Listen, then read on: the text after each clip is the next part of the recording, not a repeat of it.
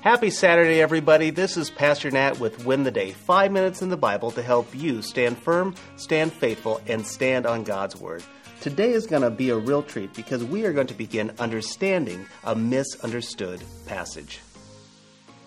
One of the unique challenges and privileges of being a pastor is the opportunity to clear up confusing or misunderstood and even misused passages of the Bible.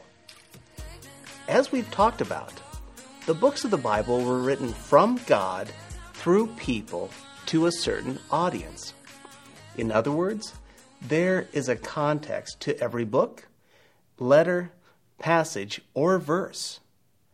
And what can happen is people kind of uh, cherry pick a verse to fit their situation.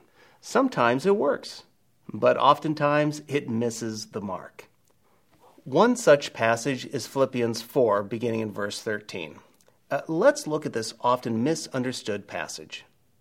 Paul says, I can do all things through him who strengthens me. Yet it was kind of you to share my trouble.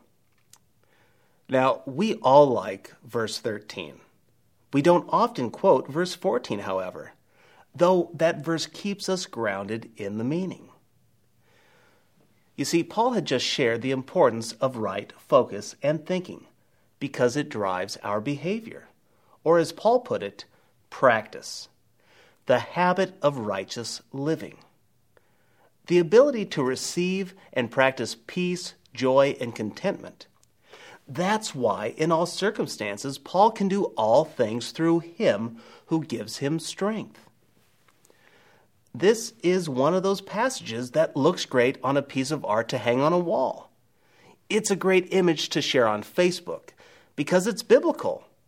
But it's not a magical phrase or a prayer to have successful business, uh, to write a bestseller, record a Grammy winning album, or beat Conor McGregor in the octagon. It's not meant to be used for that purpose.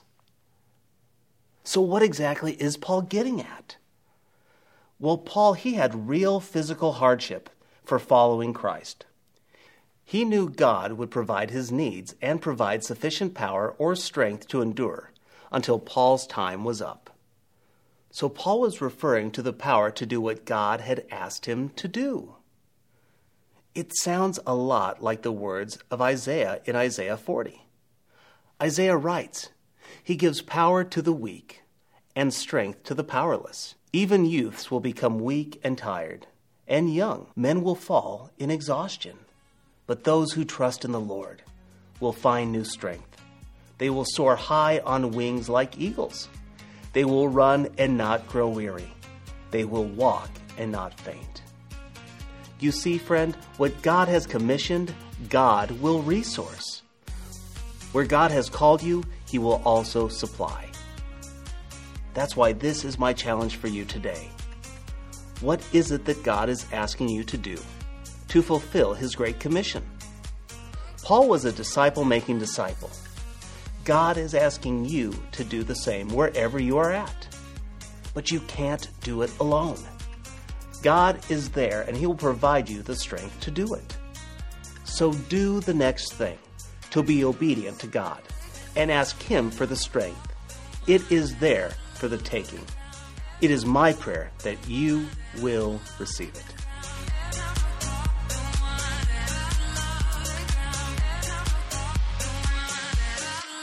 Hey, friend, it is June, and that means it is the fiscal year end.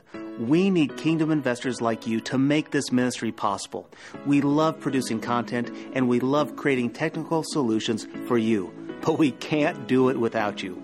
So if you'd like to become one of our ministry partners, please go to backtothebible.org and click on the Invest and Give tab. I promise you, your investment will go miles.